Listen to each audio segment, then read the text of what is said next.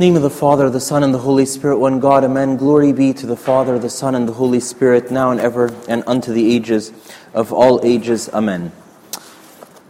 I want to ask you something. Is there anything that you can think of in your life that you would have liked to do that you simply have never been able to do?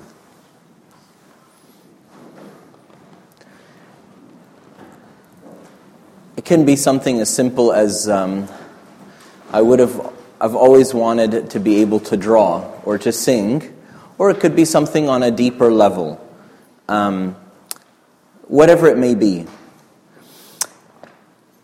I want you to think about that thing for just a moment, because that's just a fraction of the impossibility that this blind man must have, must have felt. He was blind from birth. He had never, ever seen anything. How do you describe light to somebody who's never seen it? You know, these things are so, they're so inherent to, to our experience of life. They're so, they're so much just part of life that we don't even, I don't even have words to, to, to, to explain what light is. Uh, I mean, what's light? It's this, it's this energy which is very bright, and because of it, you can see other things. None of that means anything to someone who's never seen, who's never seen light. Uh, it would be like if, if, if you've always had a childhood dream of flying without, not in an airplane, that is, you know, or on a hang glider, just flying, you know, just jumping from the third story. Don't try this at home, you know, right? And taking off higher and higher and flapping your arms and, and going up or whatever, you know. Whatever dreams you have are, are totally legit, right? This guy had never, ever seen anything. And Jesus doesn't introduce what he's doing. Jesus is having a conversation with his disciples. And then he spits and takes some mud and puts it on the guy's eyes and tells him, Go wash in the pool of Siloam. So he goes. He doesn't tell him, he doesn't promise him, you know, go and wash and you will receive, you know, you'll be healed. Or he just tells him, Go wash in the pool of Siloam. Period. So he went and washed and came back seeing. There was no promise of vision. There was no, just told him, go and wash in the pool of Siloam. And he does it.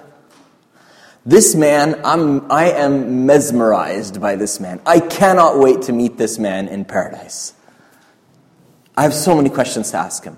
What was he thinking when the disciples were having a conversation and they were pontificating about is it his sins or his parents' sins the reason that he.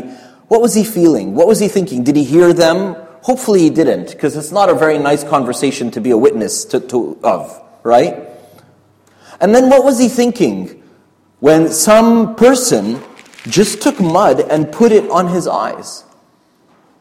I don't know. I would be insulted if some random person just took mud and splotched it on my eyes.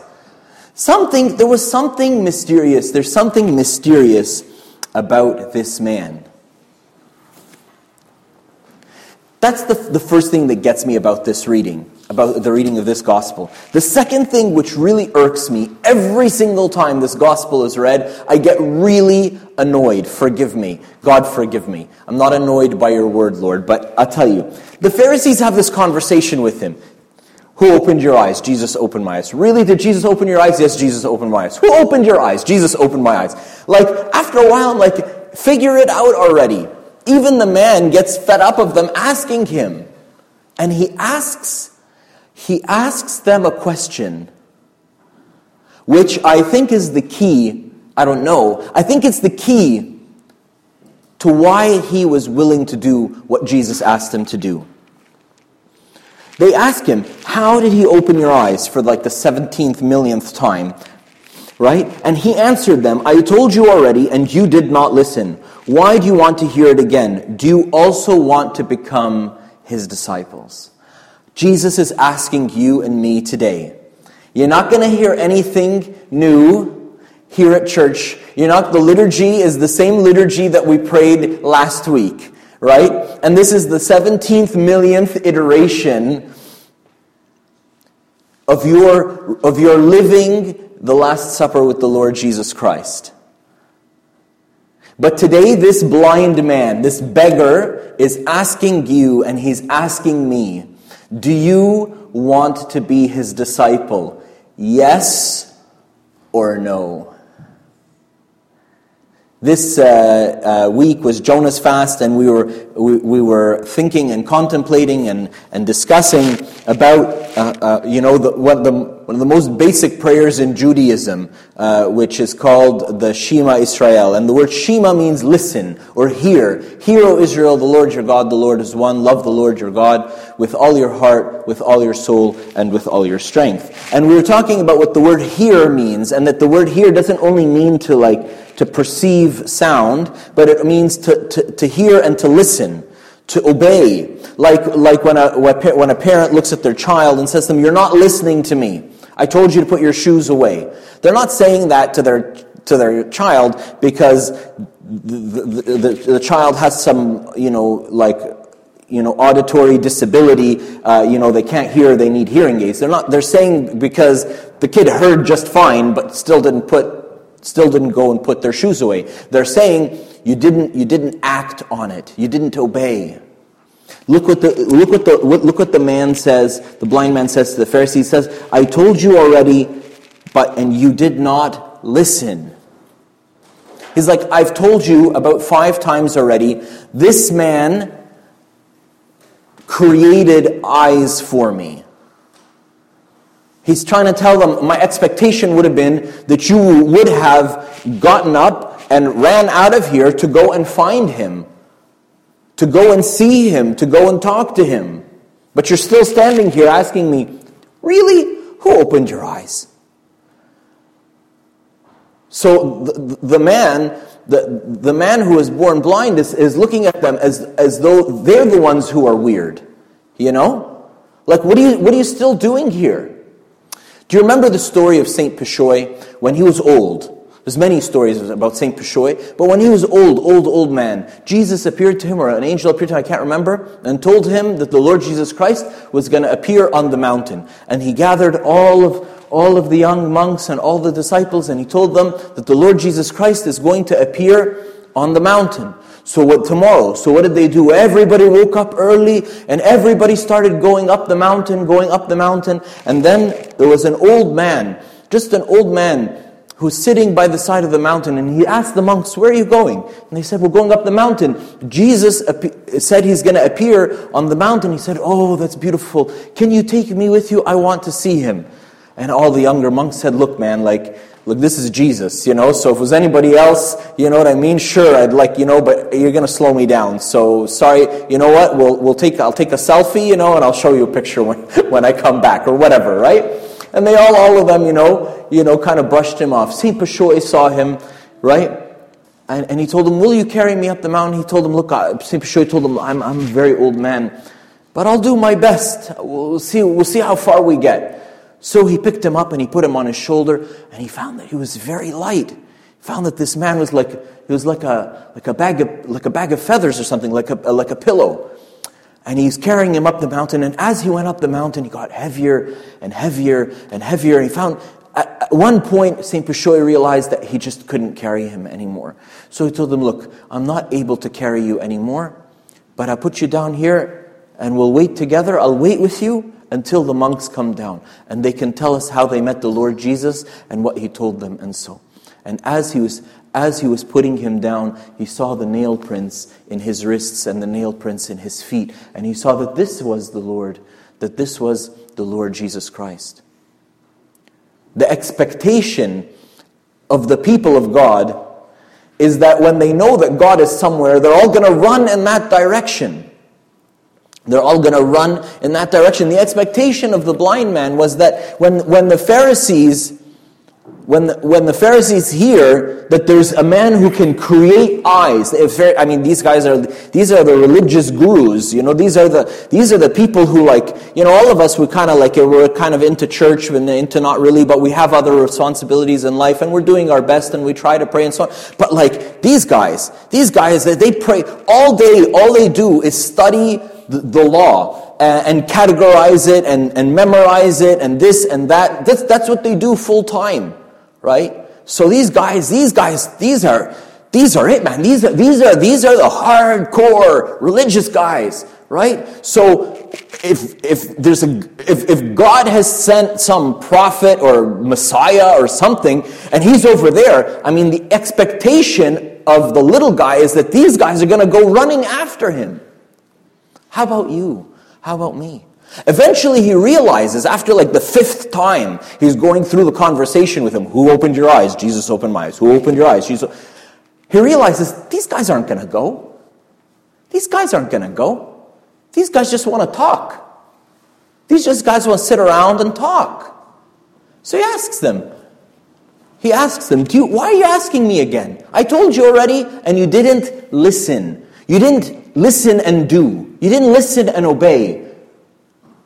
So, you, why are you asking me again? Do you want to be his disciples? He's asking. Notice all of this, and he still doesn't know who Jesus is. He just knows that Jesus, he just knows that Jesus is the real deal. Jesus is something very real. Because he didn't have eyes, and he has them now. This, this blind man is asking you, and he's asking me Do you want to be his disciple? If so, hear his word. Hear his word. Listen. Not just with your auditory apparatus that's on the two sides of your head. No. Listen with your hands and feet. Listen with your heart. Do something about it. Jesus says, ends the Sermon on the Mount by saying a wise man and a foolish man. What's the difference? In the Gospel of Luke, he says they both came out, they both listened, but one of them didn't do anything. He didn't do anything. May we be, may we be like this man who didn't even know who this man was. And when he gave him a commandment, go and wash in the pool of Siloam, he just did it. He just did it. There's a beautiful conversation between him and Jesus at the very end of the gospel, which we just read, and at the end of John 9. He says to him, he, Jesus says to him, Do you believe in the Son of God? And until this point, the blind man still doesn't know. He was a beggar. He didn't go to school. He doesn't know how to read. He doesn't know how to. He doesn't didn't have Braille back then, or I don't know if they did or they didn't. I don't know the history of Braille, but this guy certainly didn't know anything. Okay. He says to him, Do you believe in the Son of God? And the man looks to Jesus and he says, Who is he that I may believe in him? Jesus says to him, It is the one who is speaking with you. Immediately he bows down before him. Who is somebody that you remember that had a conversation with Jesus and immediately he bowed down and worshiped him and said, My Lord and my God? Thomas, after the resurrection. I want to tell you something. In this day and age, we we oftentimes are concerned that there is not enough evidence to believe in God. Yes, I believe that there should be evidence for you to believe in God and that your faith should be rational. You're never going to have enough evidence to make any decision in life. There's not, nothing that, you know, there's always, you have enough evidence to carry you so far to make you convinced, and then you make a leap of faith. Everything is like that, right? What car should you buy? You go, you go car shopping, this, that, and so on, what, or any other major purchase you're going to do. You research it, you look, you read, you ask for advice, you read the reviews, and you develop enough confidence to make a decision without remorse. And then, boom, you make the decision, right? Well, it's always like that. But you don't have, you don't have bulletproof, you know, you know, you know, you don't know for fact that it's going to work or it's not going to work or whatever, right? You collect enough evidence and then you make a decision right? And you believe that you made the right decision, you hope that it's going to work, work out well. There, we, we somehow have, have, have accepted that there isn't enough evidence to believe in God, but uh, I think I should just believe in Him anyways, right? I want to tell you this is a lie. If you feel that you don't have enough evidence to believe in God, ask Him for the evidence. Like the blind man said, Who is He, Lord, that I may believe in Him? Ask for the evidence. Like Thomas asked for the evidence. God is delighted to give you the evidence if only you will react as they did and worship Him and say, My Lord and my God. And worship Him and say, Yes, Lord, I believe, like this man. God is calling you and He's calling me. And He's telling you, I know this is not the first liturgy that you attend. I know you've heard this conversation before. Yes, this may be the 17th millionth time that you've heard this conversation, right? That you've participated that you've participated in this experience of reliving with Christ his Last Supper with his disciples. That's what we're doing in the liturgy, and we're receiving him and we're exchanging his life for ours, and a whole lot of other things, right? And I know you, you, you know all of that, right? But God is asking you, and he's asking me, are you willing, as you leave, as you leave this place, are you willing to be his disciple? Are you willing to be obedient to his voice? And that brings us to the Catholic epistle, which I'm just going to touch on really quickly, right? In the Catholic epistle, it says something absolutely extraordinary. It says, it says that God, if we, if we receive the witness of men, the witness of God is greater. What does that mean? He's saying that if we, if we accept sometimes to hear from others their experiences of things. What is a witness? Uh, you, you, when you witness to something, you, you have seen something, you have touched something, you have heard about something, and you go and you tell somebody who hasn't had those experiences, right? What does a witness in court do? They tell the court what they saw, what they heard, what they, you know, what they, you know, perceived, however that happened, right? They go and tell people who haven't heard it right? They're giving a historical account of their, of their own experiences. St. St. John is saying, look, if you accept the witness of people, right? You're going to say, like, well, I don't know about this whole court stuff. No, no, but we, we, all, we take people's word. We take people's word. I tell you, oh, I went to this great restaurant. It was fantastic. A great place. You should really go there, right? I went there. I liked it. And now I'm giving you a good review right? How many of us here go shopping online? How many of here go shopping online and don't read the reviews? How many t- you only do that once and then you realize that you really have to read the reviews, right? So I take I take other people's word. St. John is saying if you're willing to take other people's word, right? If you're willing to read the reviews and believe the person who wrote this, right? That they're not writing this for some ulterior motive. They're just writing this so they can give good advice to the next guy who comes down the line. Why not believe all the more? Why not believe all the more the witness of God? And he's saying the God who is who want, who is witnessing lives inside of you. And what is his witness? What is his testimony? What is he, what is he testifying to? He's testifying to the fact that there is eternal life found in Jesus Christ. And then that is given to you. So I, I want to ask you a question. What percentage certainty do you have of the kingdom of heaven? God forbid, God forbid, you parked across the street, you're crossing the street to go to your car, you get hit by the streetcar, and that's it. You're in, you're, you know, are you, gonna, are you going to paradise or not? What degree of certainty do you have right now in this moment of eternal life? St. John is telling you, and he's telling me, that the degree of certainty you have of eternal life is directly proportional to the relationship that you have with the Holy Spirit living inside of you. Because all day long, he's going to be talking to you about eternal life and about how it is yours in Jesus Christ. Don't accept it from me. Because don't listen to me. how many preachers you've heard telling you don't listen to me, right? But don't don't don't take it from me. Take it from God. Take it from God. that he, his desire, the desire of his heart, is to give you eternal life. Jesus says it is my Father's good pleasure to give you the kingdom. But nothing I'm going to say is ever going to convince you of that. I can pull a thousand Bible verses for you. I can pull a thousand quotes from you from modern day and, and, ancient philosophers. I can, I can pull all kinds of stuff for you. None of it is going to convince you as much as hearing God in you, inside of you telling you that the kingdom of heaven is yours and speaking to you about the mysteries of the kingdom of God. And that this is yours. That, like it was saying in the Pauline, you have been grafted in, like you've been attached. You have been attached on. You have been joined. The join, the join, uh, you know, grafting is, is uh, for maybe, I'm not so familiar with agriculture, so I have to read a little bit about this. Maybe you're very familiar, right? Grafting is when they take a branch which looks really fruitful off of a vine or an olive tree or fig tree or something like that. And it's, it's very fruitful, but the, the rest of the tree looks like it's sick and dying, but that branch still looks really good.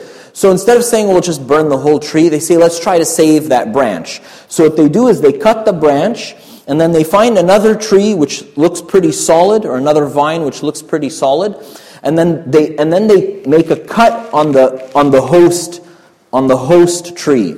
And then they take it, and they take the, the, the branch, and they put it onto the host one, and they tie it right? And they tie it really tight, and they usually tie, leave it tied like that for a whole season, sometimes a whole year.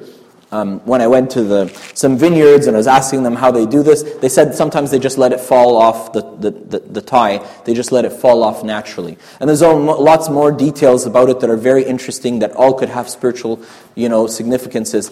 But for the moment, I want to just ask you, what is the join? What is the glue that has glued me to the host?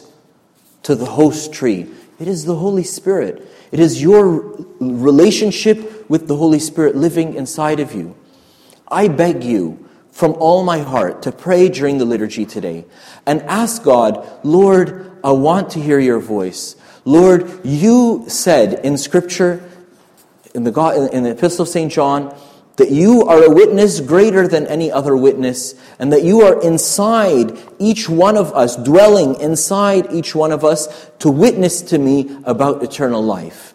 I want to hear you speaking to me about eternal life. I love Father John. He's a really nice guy. You have to say that, right? I'm just kidding, right? But that's not that's not that's not good enough for me. That's not good enough for me. I want to hear it from you, Lord. I want to hear it from the horse's mouth, Lord. I want to take it from you. I want to hear about the mysteries of your kingdom. You promised, Lord, that you would share with us the mysteries of your kingdom. You promised, Lord, that you have gone on ahead of us to prepare a place for us. Share with me, talk with me, tell me about the mysteries of your kingdom. This will give us to be kingdom minded people. This will give us to be like this blind man who is ready to, to do anything the Lord Jesus Christ says, no matter how crazy it sounds. Glory be to God forever and ever. Amen. I have sinned. Forgive me, my fathers and mothers and brothers and sisters. Please pray.